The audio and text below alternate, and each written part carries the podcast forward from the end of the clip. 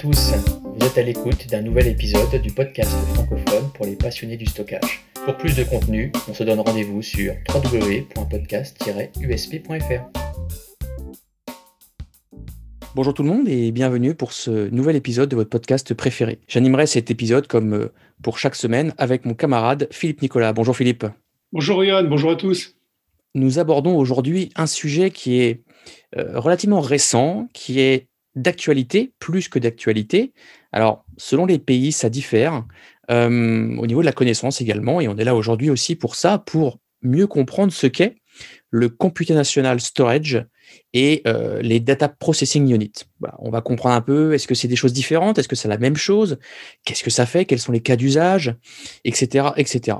Je pense que, et puis on va le découvrir pendant cette, cette épisode, cette discussion avec nos experts du jour. Et vous allez le voir, ce sont des, des pointures, si j'ose dire, dans ce domaine. Et je pense qu'on va apprendre énormément de, choses techniques, commerciales et, autres autour de ces, actualités, ces nouvelles technologies qui finalement ne sont pas encore tellement euh, démocratisées au sein des architectures. Euh, mais je pense que c'est un sujet auquel il faut s'intéresser maintenant et qu'il faut suivre de très très près puisque euh, l'innovation, l'actualité autour du computational storage ne fait que commencer. Alors pour nous accompagner aujourd'hui, comme je le disais, un des experts, des passionnés de ce monde-là, tout premier lieu, j'ai vraiment le grand plaisir d'accueillir Vladimir Alves, qui est CTO et cofondateur de la société NGD Systems. Bonjour Vladimir. Bonjour à tous, merci beaucoup de nous avoir invités. Je suis très heureux de pouvoir euh, partager un peu de, ce qu'on a appris et développé euh, au cours des, dernières années euh, euh, dans le domaine de computation storage. C'est un, un, grand plaisir et, je pense que tu as toute ta place aujourd'hui parmi nous. également Bertrand Serlet, qui est cofondateur de la société Fungible. Bonjour Bertrand. Bonjour, bonjour tout le monde. C'est un plaisir d'être ici. Et également Frédéric Chaumette, qui est directeur solution chez Metanext. Bonjour Frédéric. Bonjour Johan, bonjour à tous. Alors messieurs, je vous propose de rentrer euh, tout de suite dans le vif du sujet et puis peut-être de poser une question assez généraliste et on commencera avec euh, toi Vladimir.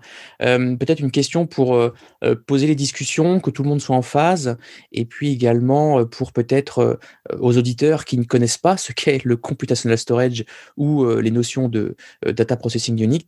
Peux-tu Vladimir s'il te plaît nous donner une définition de ces technologies, de ces tendances, je ne sais pas exactement justement comment on peut l'appeler, et comment ça se traduit aujourd'hui dans notre monde, dans le monde de l'IT.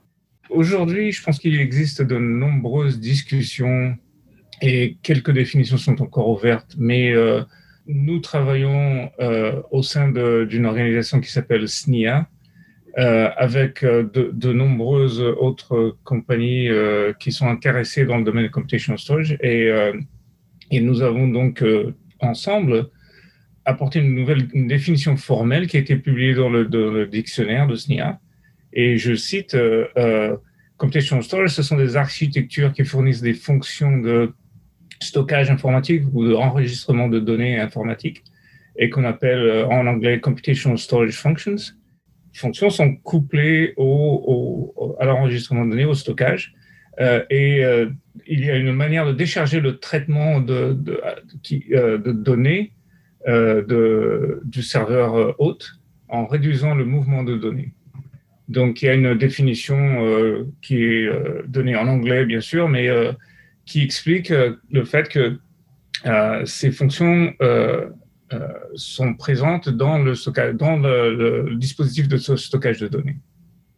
Bertrand, est-ce que tu as des choses à rajouter sur cette définition que Vladimir vient de donner? Non, euh, je pense que Vladimir a, donné la, définition euh, parfaite pour computational storage, mais euh, je peux parler du DPU.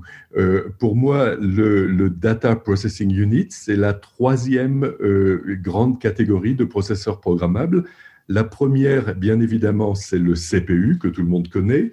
Euh, qui euh, doublait en vitesse euh, tous les 18 mois à peu près. ça, c'est la loi de Moore.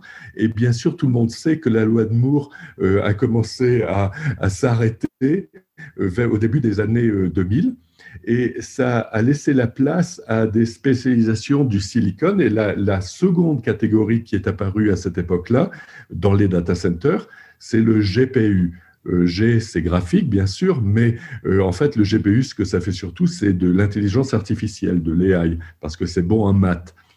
Et avec le DPU, c'est la troisième spécialisation qui, arrive, le, troisième type de processeur complètement programmable qui est orienté vers le traitement de beaucoup de données.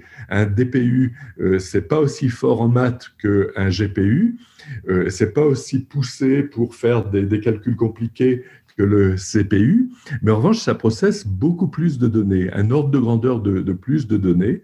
Et euh, ça fait ça parce qu'il y a des accélérateurs en silicium à l'intérieur du DPU qui ont été choisis pour accélérer le networking et le storage et aussi euh, le traitement analytique. Donc, euh, le DPU est euh, la pièce de silicone idéale pour être à côté du storage, à côté des SSD, pour faciliter le computational storage. Merci beaucoup Bertrand. Alors Frédéric, je suis navré, hein, tu passes en, dernier. Donc après deux très belles définitions de Vladimir et Bertrand, est-ce que tu as quand même quelques mots à rajouter sur ces définitions? L'essentiel a, été dit bien, bien, bien évidemment. Peut-être juste une vision un peu plus orientée euh, business.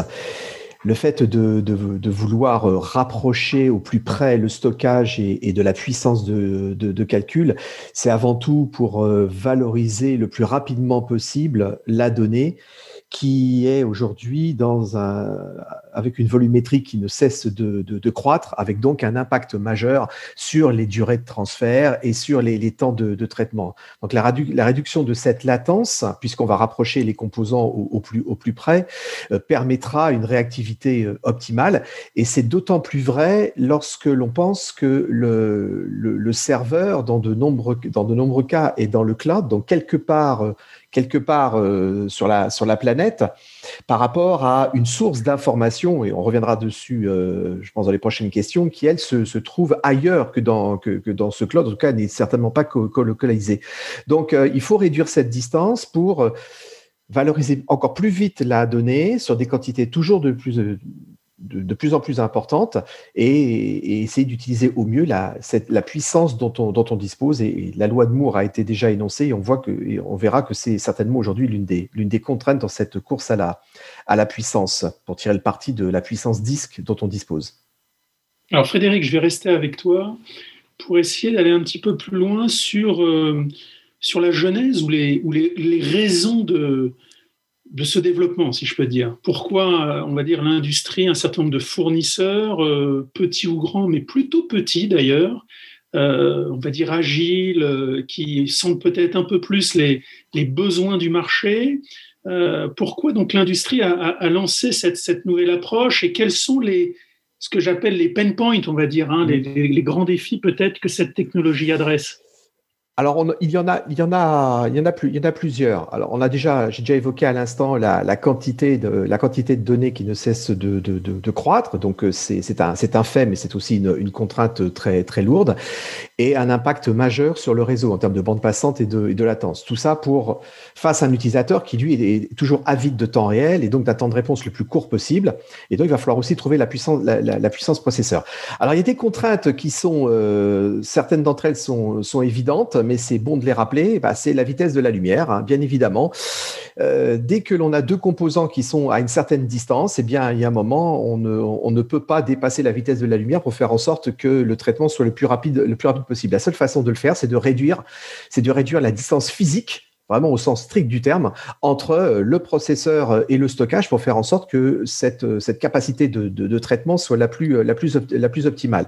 Donc, le fait de de faire en sorte, par exemple, qu'une unité de calcul, on a parlé tout à l'heure des DPU, soit euh, vraiment localisée à l'intérieur même d'un disque, est un des moyens de réduire de façon drastique cette, euh, cette, cette distance et d'améliorer les performances. L'autre, l'autre critère qui a poussé vers le computational storage, eh bien, c'est la, la prolifération, en tout cas l'augmentation importante des, euh, de, la, de, l'IoT et des applications liées à, l'IoT. Et là, on comprend immédiatement qu'entre un capteur qui peut se trouver n'importe où sur Terre et un centre de calcul qui est de plus en plus souvent dans le cloud, eh bien, cette, cette distance est très importante.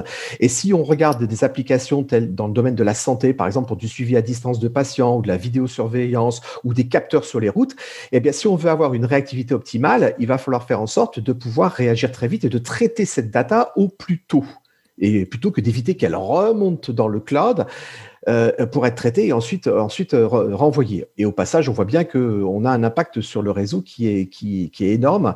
Donc, on va faire en sorte de, de faire passer que les données les plus intéressantes vers, vers le cloud et de traiter les, les données en, amont.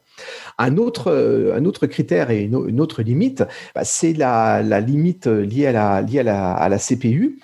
On a une puissance aujourd'hui cumulée de du sous-système, enfin du sous-système, du, stockage au travers bien sûr des SSD, mais, des, mais aussi euh, de, la montée en puissance des NVMe, de l'arrivée euh, des, euh, des, SCM. On a une puissance colossale et on, et on constate qu'en fait cette performance globale, elle est en général sensiblement inférieure à la somme des possibilités de chaque composant de stockage. Donc on voit bien qu'on a des limites dans le parallélisme et dans la capacité de la CPU à pouvoir vraiment tirer le meilleur parti de chacun de ces, de ces composants.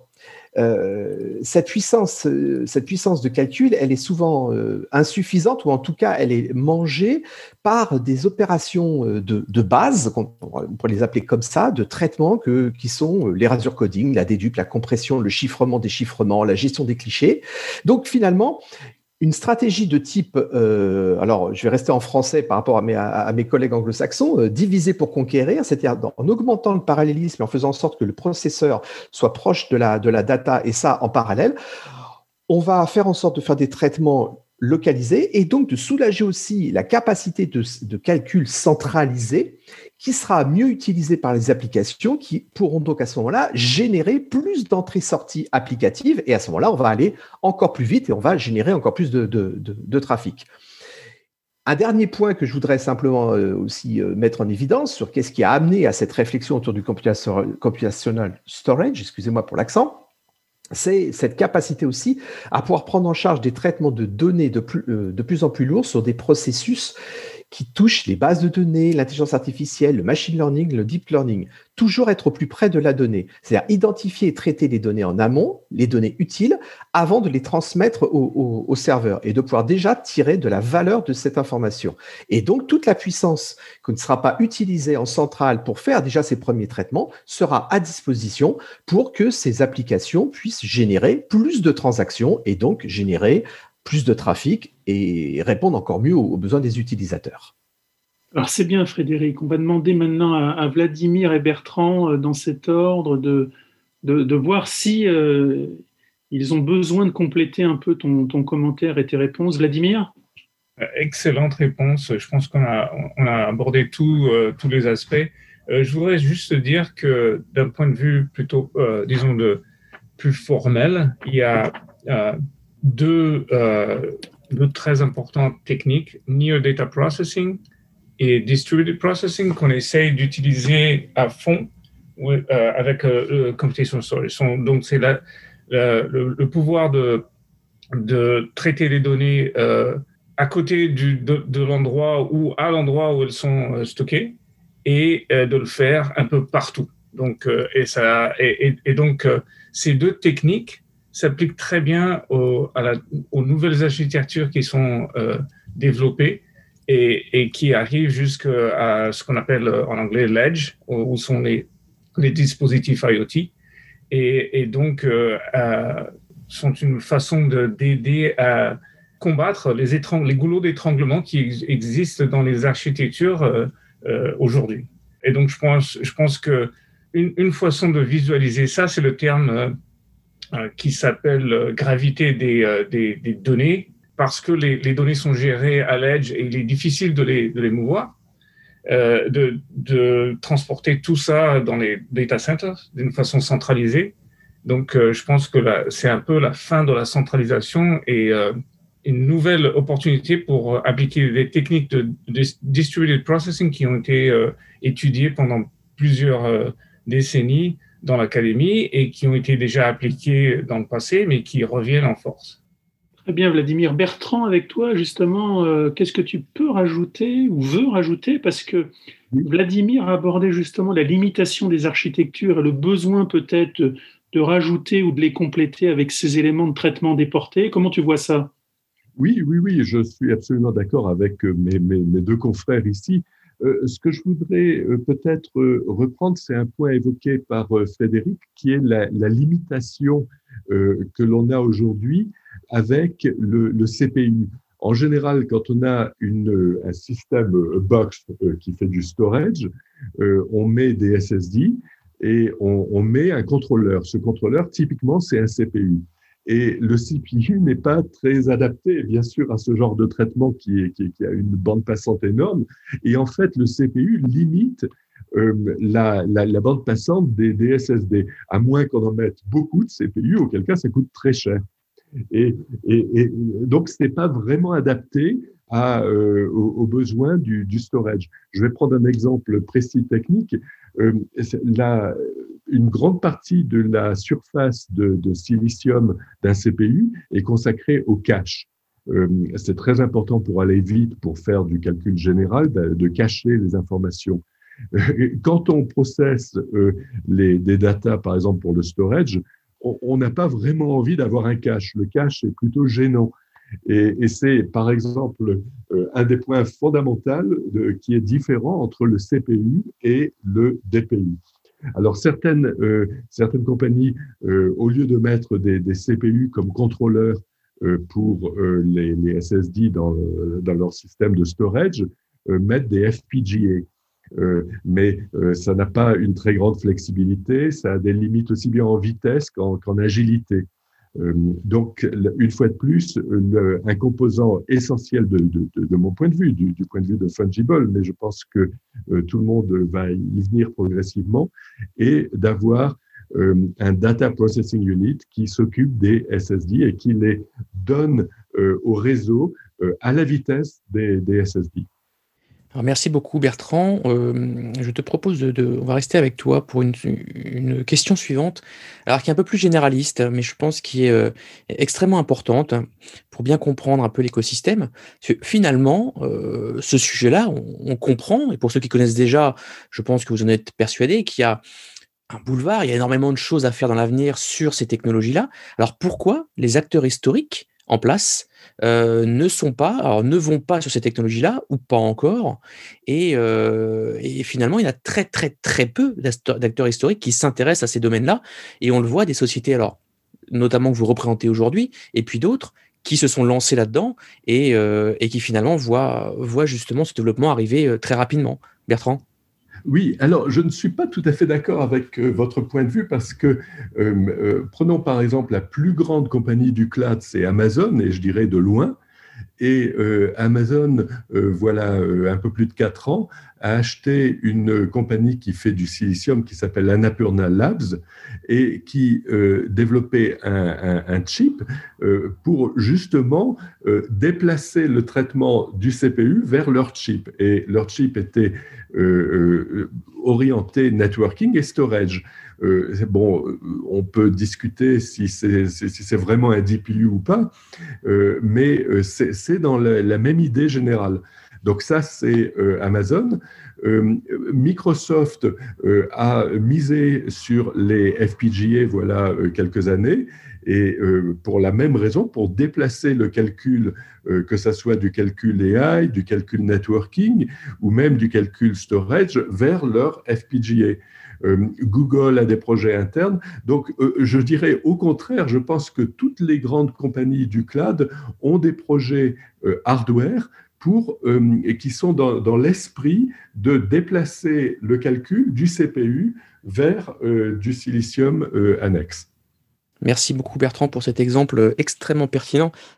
Vladimir, est-ce que tu as quelques exemples à nous donner également ou un avis sur cette notion de, de, de pourquoi finalement certains grands acteurs historiques ne sont pas, n'ont pas encore pris le virage du computational storage?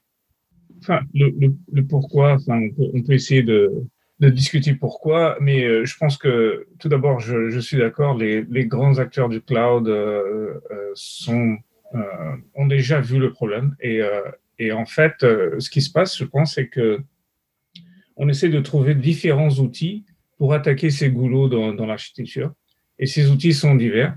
Il y a les techniques DPU, Computation Storage qui est apparu, les GPU qu'on utilise, les FPGA, les accélérateurs, etc je, suis d'accord, les acteurs du cloud ont vu ces problèmes déjà euh, et, ont développé des technologies et, commencent à travailler avec d'autres startups, à racheter des startups, comme on a vu avec euh, l'exemple d'Annapurna, euh, ça s'est passé. Mais c'est vrai que, par exemple, les compagnies qui sont, par exemple, dans le, dans le domaine du stockage de données, etc., elles sont un peu derrière. Elles ont déjà vu que, c'est important de de, se positionner dans, ce domaine. Dans l'association SNIA, on a 52 compagnies, euh, y compris euh, les, euh, les grandes compagnies du domaine de stockage comme Western Digital, etc.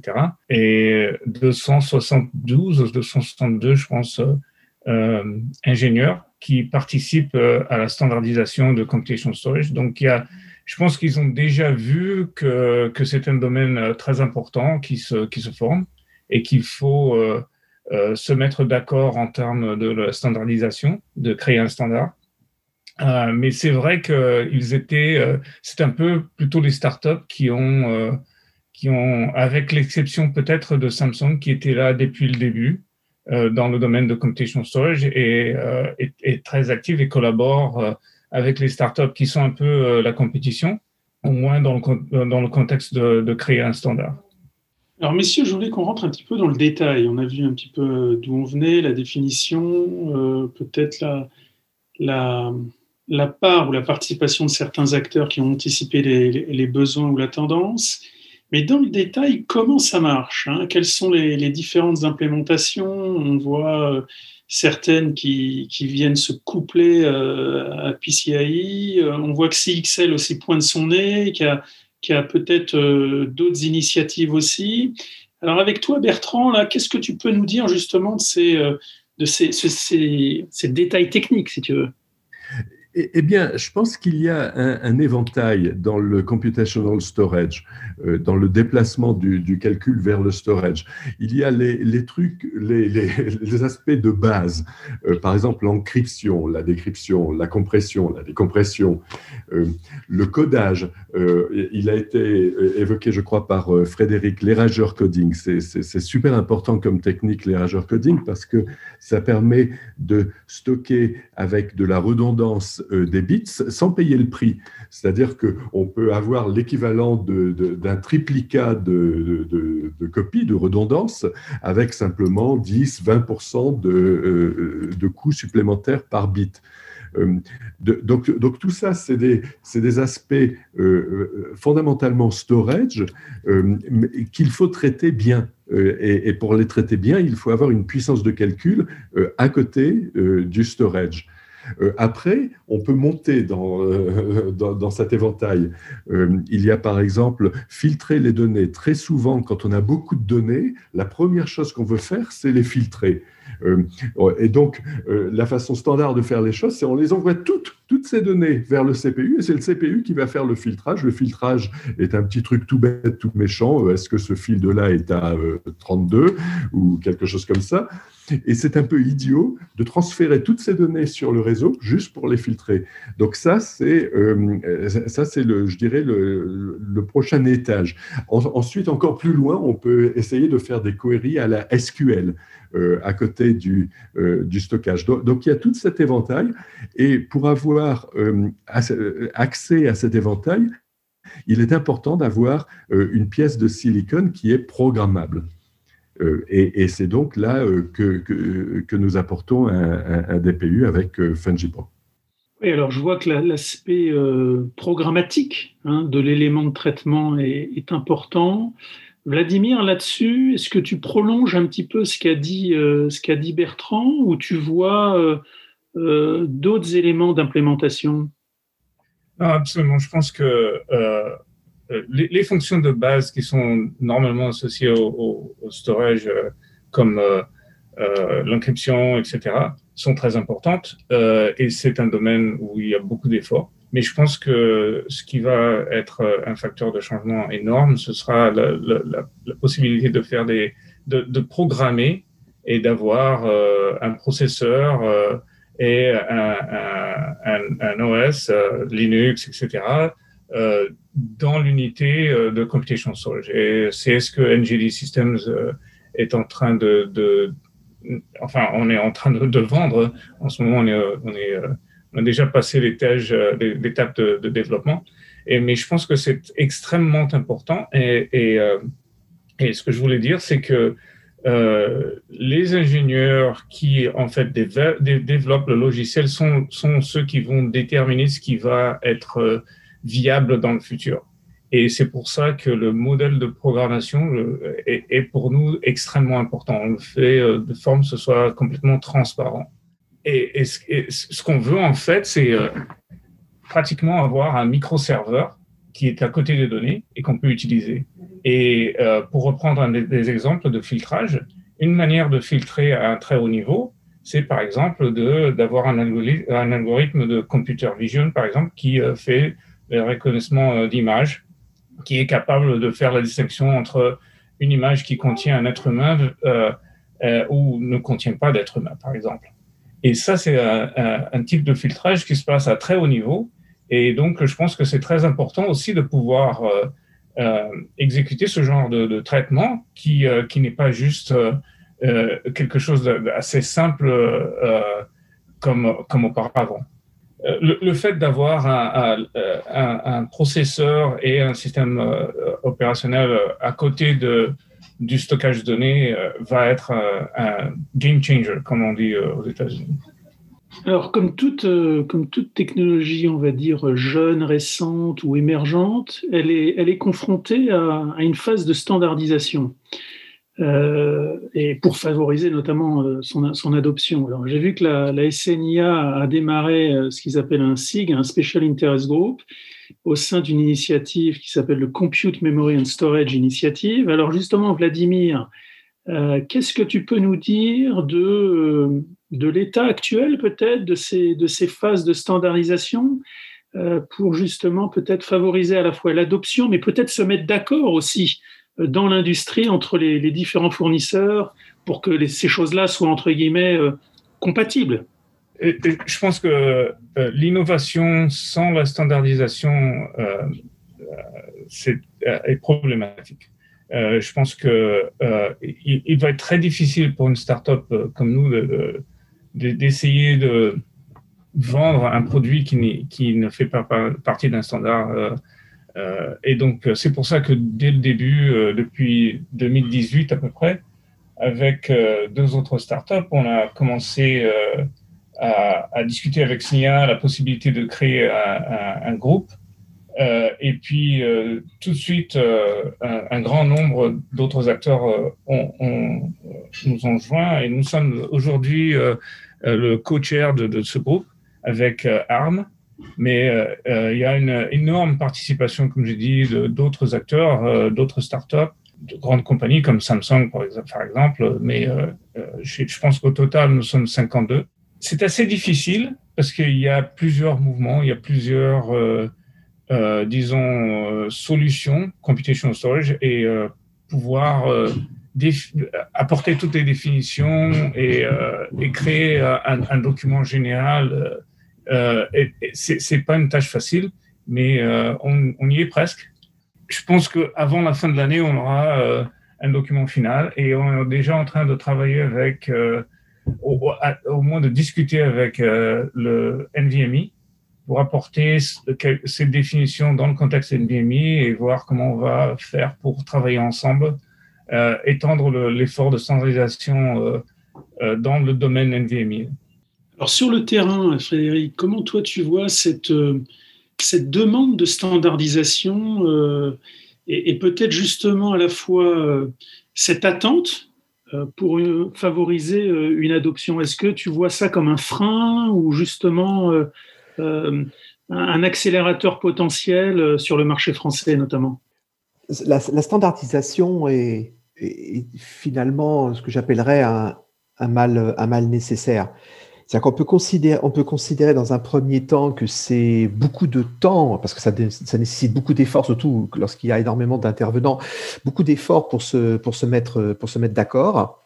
Euh, pour définir euh, la, déjà le, vocabulaire, hein, juste pour illustrer euh, pour les personnes qui, ne connaissent peut-être pas encore très bien le computer storage, il y a quand même un certain nombre de, types de computer storage qui ont été déjà prédéfinis. Hein. On, parle, on parle des CSD pour le, pour le drive, hein. c'est le fait, c'est donc au sein d'un disque avoir vraiment les, composants, les composants étroitement liés. Donc c'est ce qui a fondamentalement depuis, de, depuis, depuis puissant mais ce qui a aussi le moins de souplesse. Et puis après, il y a le CSP le processeur. Donc le processeur qui est juste à côté des de disques CSD, euh, SSD pardon, qui peuvent être classiques sur un même bus PCI. Donc on a toujours de la puissance de calcul à proximité, mais c'est un peu plus découplé. Donc c'est un un peu moins performant, mais ça offre une, plus grande souplesse. Et puis après, il y a aussi le, Computational Storage Array. Donc là, c'est le mélange potentiellement de CSD, de CSP et d'un stockage dans DB externe. Donc c'est quelque chose qui par nature va être beaucoup plus souple, mais qui va être un, un moins performant. Donc juste pour illustrer euh, au travers de ces trois exemples qu'il y a un effort euh, important à faire, que c'est nécessaire parce qu'on a quand même on l'a vu tout à l'heure, un très grand nombre d'acteurs de taille très différente avec des objectifs très très différents. On a, beaucoup parlé des grands faiseurs, des grands acteurs du, cloud, mais il y a aussi le monde des processeurs, mais il y a le monde des disques, il y a le monde aussi des, des serveurs. Tous ces acteurs sont impliqués, chacun avec leurs besoins, leurs contraintes, leurs attentes. Bref, si on n'arrive pas à mettre un minimum de cohérence dans tout ça, ça va partir à un moment ou à un autre dans tous les sens et le risque majeur, euh, c'est que ça aille nulle part parce que on, va, on, on va avoir des, solutions déjà qui ne seront pas interopérables. Donc après, ça sera la guerre à savoir laquelle des deux. Donc il y aura des choix à faire. Et face à des choix très compliqués, eh bien, euh, des, clients, enfin les clients en général, peuvent finalement se dire, bah, euh, c'est tellement compliqué de faire le bon choix euh, et de me projeter dans les 3 ans, 5 ans, 10 ans à venir sans trop savoir lequel va l'emporter parce qu'il n'y a pas assez de standardisation. Et eh bien finalement, je ne fais pas de choix et je, vais chercher une autre solution. Donc c'est un mal nécessaire. Ça demande du temps, ça demande de l'énergie. Euh, on pourrait dire on pourrait aller plus vite, mais si on ne le fait pas en amont, à un moment ou à un autre, le risque est majeur pour que cette innovation euh, et, cette initiative qui est quand même très riche et porteuse de beaucoup, beaucoup de, promesses, bah, pour transformer ces promesses en éléments factuels, eh bien, un jour, ça ne se fasse pas parce que ça sera parti dans tous les sens. Donc, pour moi, je pense qu'il faut absolument que les initiatives comme le SIG au sein du SNIR, mais aussi d'autres initiatives au sein euh, de, de, mémoire de l'OpenFog euh, Consortium, aboutissent, bien sûr, rapidement. Il ne faut pas que ça dure dix ans non plus, parce que euh, dans dix ans, d'autres choses seront arrivées, mais il faut que ça aboutisse. Mais il faut le faire pour que les clients se sentent rassurés, se disent, je peux investir sur cette technologie. Parce que l'investissement avant tout, c'est la capacité à pouvoir se projeter dans le futur. Bertrand, euh, pour prolonger à la fois les, travaux de standardisation, et tout à l'heure on parlait de, un petit peu de détails techniques, justement, comment ce type de solution, on va dire euh, CS, DPU, etc., mais on va dire cette, cette approche est intégrée dans, dans une gestion plus globale et comment euh, les traitements sont, sont déportés? On comprend bien le rôle mais à un moment donné, comment euh, à la fois des outils peut-être plus généraux euh, sont capables d'être intégrés euh, pour favoriser, on va dire, une, gestion plus globale. Comment se passe cette intégration? Oui, c'est très important parce que c'est bien d'avoir des, protocoles comme NVMe qui, sont standards entre les SSD et les, clients, mais il faut aussi gérer l'ensemble des systèmes de stockage. Et, donc, euh, euh, pour ça, il faut s'intégrer euh, de, façon vraiment simple à un, orchestrateur. donc, à Fungible, nous avons développé un jeu de microservices qu'on appelle le Composer pour composer le stockage en, de grandes poules de stockage et qui est donc facile à utiliser aussi bien euh, par de l'UI avec euh, un dashboard euh, que par l'API, l'API programmable, qui est une API de haut niveau, qui est une, API au niveau des, intentions et pour laquelle vous dites, par exemple, je voudrais créer un volume, Je voudrais que mon volume, il soit très reliable. donc, donc, vous allez me prendre de l'érageur coding free ou quelque chose comme ça. Et je voudrais aussi que mon volume soit encrypté et compressé. Et dans le futur, on, pourra rajouter des attributs qui sont euh, relié au computational storage. Euh, je voudrais que ce, euh, ce, volume il soit facilement filtrable suivant par, tel attribut. Donc, c'est très important de packager l'usabilité de, de, tout le système de stockage avec une API et une UI facile à utiliser. Très bien. Et toi, Vladimir, justement, sur cet aspect euh, intégration, euh, comme on a vu que les, approches de vos sociétés respectives sont un peu différentes. Comment tu, vois cette partie justement? Euh, Un peu différente, oui, mais pas fondamentalement différente. Je pense que le, concept est le même et je pense que les problèmes à résoudre sont très semblables. Dans, notre cas, pour ne pas m'étendre trop dans le sujet, je pense qu'on on essaye d'utiliser les techniques de euh, containers qui, existent dans Linux, par exemple en utilisant Docker, et, euh, et Kubernetes, euh, qui est un, une espèce de framework qui a été euh, développé euh, pour le cloud, mais qui s'applique apparemment très bien à des déploiements énormes qui vont jusqu'à l'edge. Et, donc, ça nous permet de pouvoir utiliser un, framework qui était vraiment déjà euh, qui, est, très utilisé dans le cloud, que, euh, euh, les, programmeurs connaissent et, et qui peuvent aider à contrôler le déploiement d'applications dans un contexte de, distributed processing.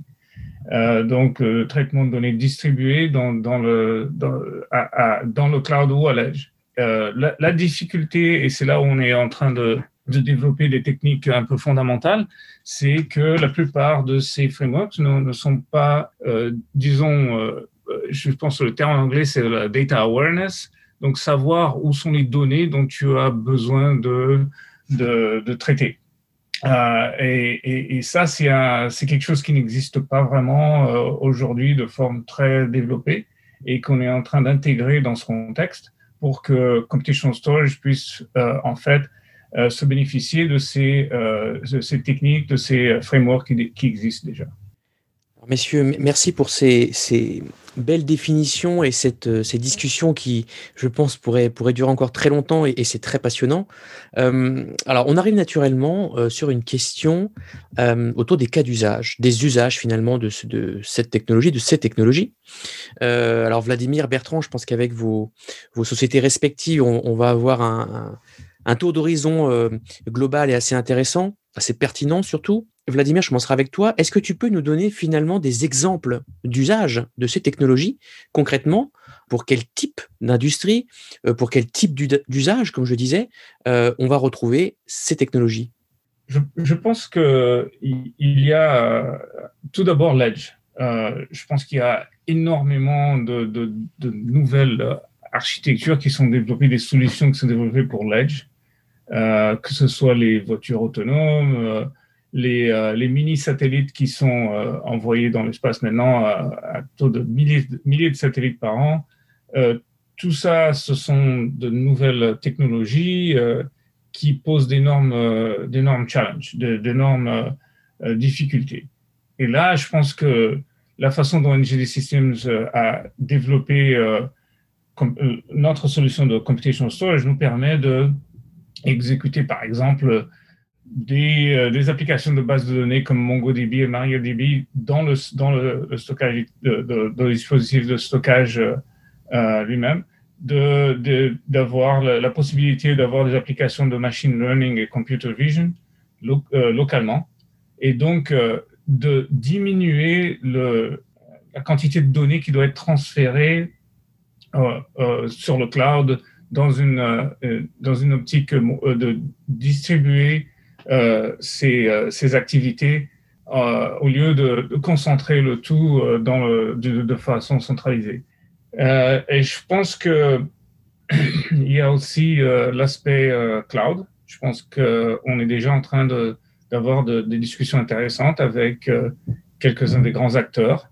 Et il y a un intérêt. je pense que c'est clair. Par exemple, on a des, des, interactions intéressantes avec, avec de, euh, quelques-uns de ces, grands euh, euh, de, de, des grandes entreprises qui sont dans le cloud. je pense que ces deux domaines sont les, les, plus intéressants pour nous en ce moment. Merci Vladimir. Alors Bertrand, même question pour toi.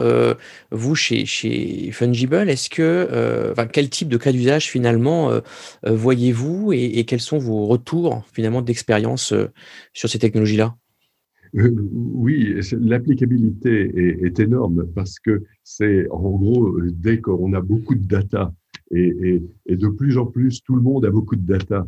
Euh, donc, euh, je pense que c'est tellement général que c'est dur de donner des exemples parce que tout devient un exemple. Alors, messieurs, on se rapproche de la fin. Je voulais, avec Johan, aborder la partie un petit peu business. Alors, on comprend que c'est un marché plutôt en devenir, mais comment sont commercialisées ces offres? Euh, D'ailleurs, on va commencer avec toi, Frédéric, sur la partie euh, française. Est-ce que déjà tu vois, euh, on va dire, des, des, demandes, alors que beaucoup d'acteurs, justement, ne, ne, sont pas francophones? Comment tu vois cet aspect adoption euh, peut-être un peu euh, euh, anticipée ou légèrement décalée?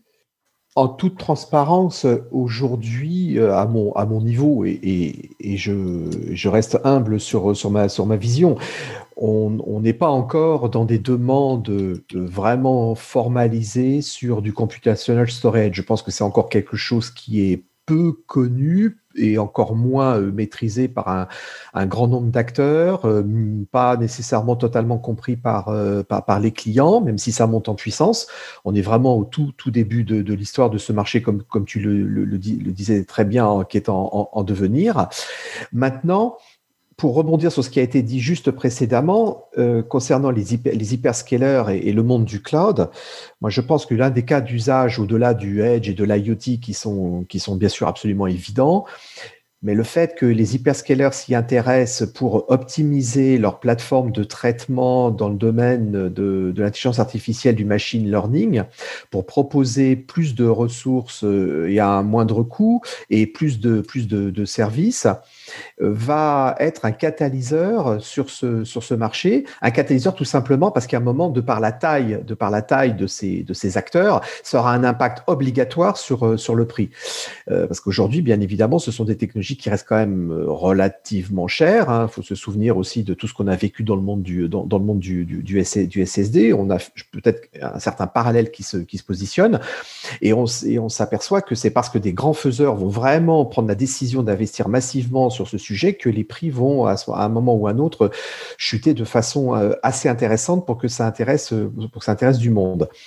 La, commercialisation, pour moi, se, passe ou se passera, je vais plutôt utiliser quand même un peu plus le futur, euh, par les fournisseurs de, serveurs qui vont devoir intégrer quand même ces fonctionnalités et ces, disques intelligents pour, pour, pour, dire, pour parler simplement dans, dans leurs solutions et pour proposer, des, pour proposer justement cette performance à, leurs clients, mais aussi les marques blanches. Euh, sans, trop m'avancer, moi j'ai lu ou j'ai compris qu'un certain nombre de startups euh, impliquées, très fortement impliquées sur ce marché, étaient aussi en communication et, en négociation ou en partenariat avec ces, fournisseurs de marques blanches pour proposer des, pour, proposer des solutions. Et puis surtout, moi, je pense à une commercialisation au travers de solutions, de solutions complètes. Ça me fait penser un peu à un parallèle rapide, si je peux me permettre, avec ce que Pure Storage avait tenté un moment avec Nvidia, qui, a peut-être d'ailleurs été fait trop tôt, parce que ça n'a pas eu non plus un très grand succès, mais de proposer des solutions complètes, matérielles et, surtout euh, logicielles et applicatives pour répondre à un besoin. Et on a parlé tout à l'heure dans les besoins, euh, par exemple, de la vidéosurveillance, de l'analytics. Moi, je vois bien des fournisseurs euh, se, se, rassembler, chacun apportant son, son composant, pour proposer des solutions complètes permettant de répondre de façon cette fois-ci très efficace aux besoins d'un client. Et ça rejoint d'ailleurs la notion de tous les impératifs de, standard, de, standardisation. Voilà pour moi les, différents axes de commercialisation de ces offres, mais je dois avouer à mon niveau que ça reste encore plutôt de la perspective, parce qu'aujourd'hui sur le marché au quotidien, pour moi, la, demande reste encore très, euh, très pointue et n'est pas encore, euh, à mon avis, très présente chez les clients finaux. Alors Bertrand, justement, sur cette partie euh, commerce, comment chez Fungible vous, vous envisagez ou vous commercialisez déjà vos offres Et puis, est-ce que c'est surtout à base d'OM On parlait avec Frédéric de marque blanche. Ou alors c'est euh, plutôt de l'intégration sur des offres très verticalisées. Comment, comment ça marche chez vous? Oui, je pense qu'avant de, de parler de commercialiser le computational storage, il faut euh, commercialiser le storage. Si on n'a pas un bon système de storage, euh, on va pas avoir un bon système de computational storage. Euh, donc, je crois qu'il faut croître en fonction du temps la, capacité et se diriger vers le computational. Mais avant d'arriver au computational, il faut euh, démarrer avec les choses beaucoup plus mondaines, euh, du genre euh, erasure coding, compression, encryption, etc. Et, faciliter d'avoir du disaggregated storage, puisque je pense que tout le computational storage dont on parle sera basé sur du disaggregated storage, c'est-à-dire on sépare les CPU euh, des systèmes de stockage. Et pour toi, Vladimir, sur cette partie euh, justement euh, stockage, extension du stockage et mode de commercialisation, adoption par le marché? Bon, je suis vraiment très heureux de, pouvoir dire qu'on a déjà, on est déjà dans la phase de commercialisation. pour une startup, c'est vraiment le, le, rêve. Euh, et c'est pas facile du tout. En fait, on avait beaucoup de plans, mais euh, ils n'ont pas tous marché. Euh, et là, on est dans la phase de commercialisation. On a euh, des clients et on est en train de, produire à une échelle déjà importante. La façon dont on voit Computation Storage pour nous, c'est une, une, plateforme. Il y a un matériel qu'on vend et, c'est un SSD, donc ce stockage, et on, on essaie de le faire data center grade, donc euh, capable euh, d'être compétitif dans un, dans un environnement euh, industriel. Et en fait, on offre la possibilité à nos clients de utiliser ou pas le computation storage. Donc, du point de vue de de la euh, commercialisation, il y a euh, un deuxième aspect qui vient, un deuxième aspect qui, qui est le logiciel qu'on essaye de, de, vendre séparément. et ça peut être un combo, mais ça peut être quelque chose qui, qui est additionné dans le futur. Donc, euh, nos, clients peuvent acheter un SSD qui fonctionne normalement et euh, ne pas utiliser Computational Storage, mais du moment qu'ils se disent, oh, il y a peut-être une application, il y a peut-être un cas d'usage ici, euh, et je pourrais essayer, euh, et ils n'ont pas besoin de faire une transition radicale. Et c'est euh, la façon dont on a trouvé pour, pour pouvoir commencer la commercialisation d'une façon plus ample et, ne pas vraiment dépendre juste des clients qui sont déjà 100% convaincus que computational storage est la solution de leurs problèmes. Et donc, ils peuvent euh, euh, soit aller euh, très vite et adopter computational storage, soit aller un petit peu plus doucement et utiliser notre SSD comme un, dispositif de stockage de données conventionnel et, et petit à petit faire cette transition. Eh bien, messieurs, on, on, arrive sur la dernière question. Euh, encore, encore merci pour euh, toutes ces, ces, belles discussions. Donc, la dernière question traditionnelle du podcast euh, qui nous permet de, de, fermer la marche, fermer la discussion, même si, comme je le disais précédemment, on pouvait, je pense, encore en discuter euh, très longuement. Bertrand, on va commencer avec toi et puis je demanderai également à, à tes deux confrères Frédéric et Vladimir. Euh, Bertrand, pour terminer, en deux mots, hein, vraiment en deux mots, euh, quelles sont, selon toi, les prochaines euh, directions technologiques, les prochaines innovations, si même le sujet en lui-même est déjà innovant, en tout cas les prochaines directions technologiques de notre sujet aujourd'hui?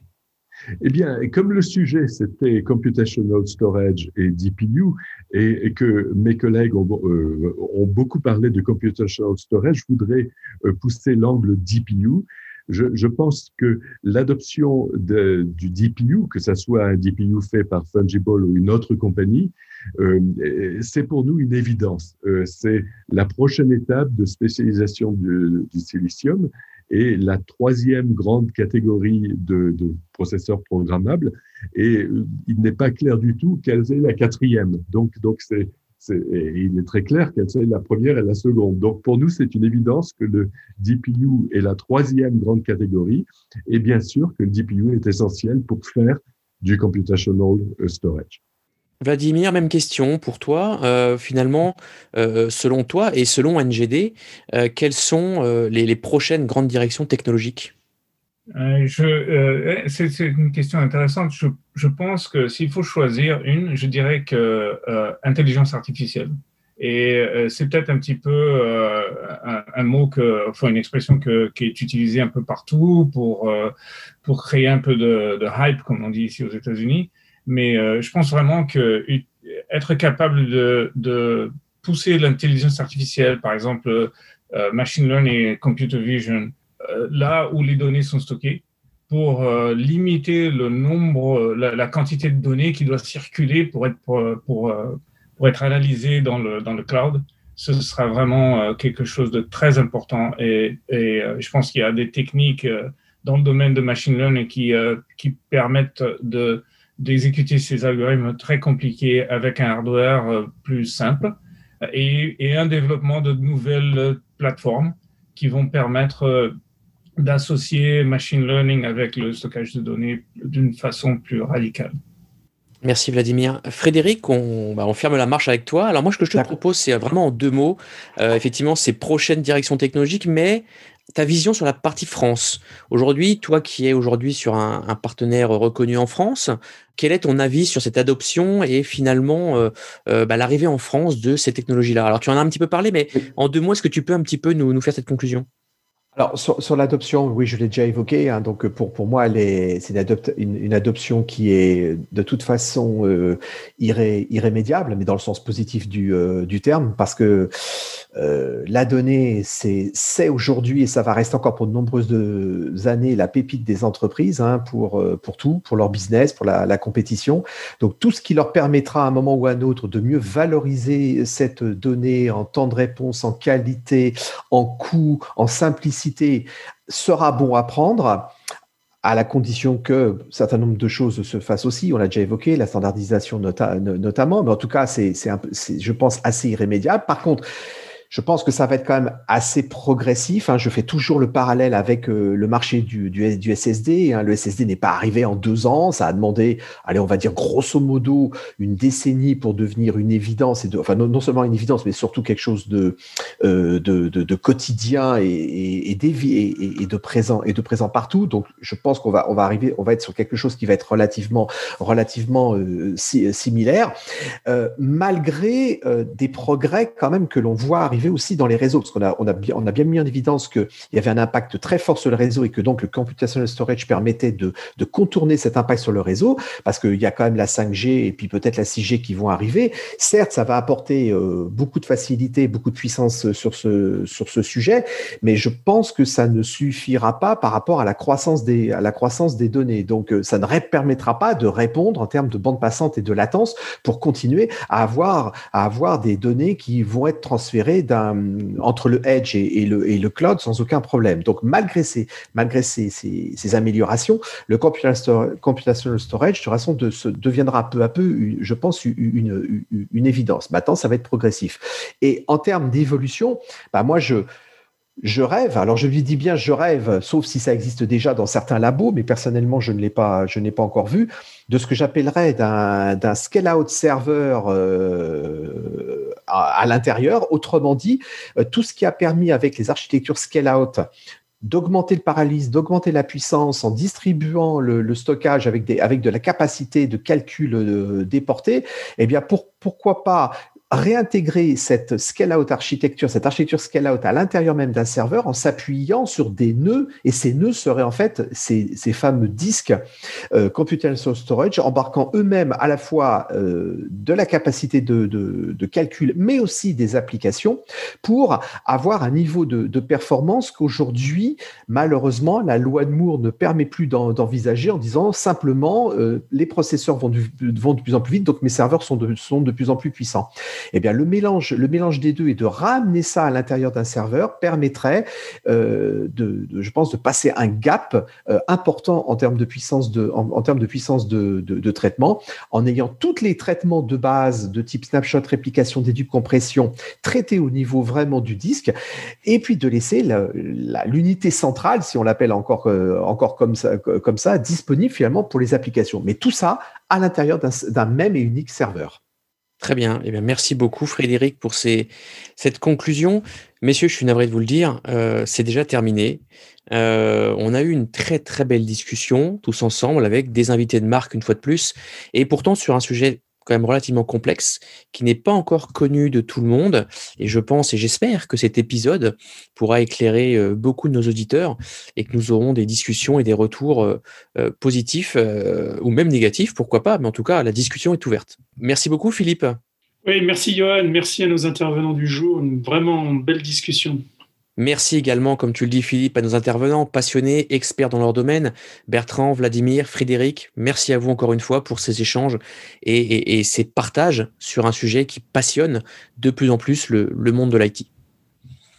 Et merci d'avoir organisé ce podcast. Merci beaucoup, messieurs. Merci. C'est un plaisir. Un plaisir. J'invite, euh, j'invite nos invités du jour, bien sûr, mais également tous nos auditeurs à rester à l'écoute. Euh, nous aurons très prochainement quelques très beaux épisodes et, une fois de plus de très beaux invités euh, sur des, des, sujets plus que d'actualité avec des très belles surprises. Voilà, donc restez très bien à l'écoute. Avec Philippe, nous vous souhaitons une bonne continuation et nous vous retrouverons très prochainement. Prenez soin de vous, de votre famille et bien entendu de votre business. Salut les amis!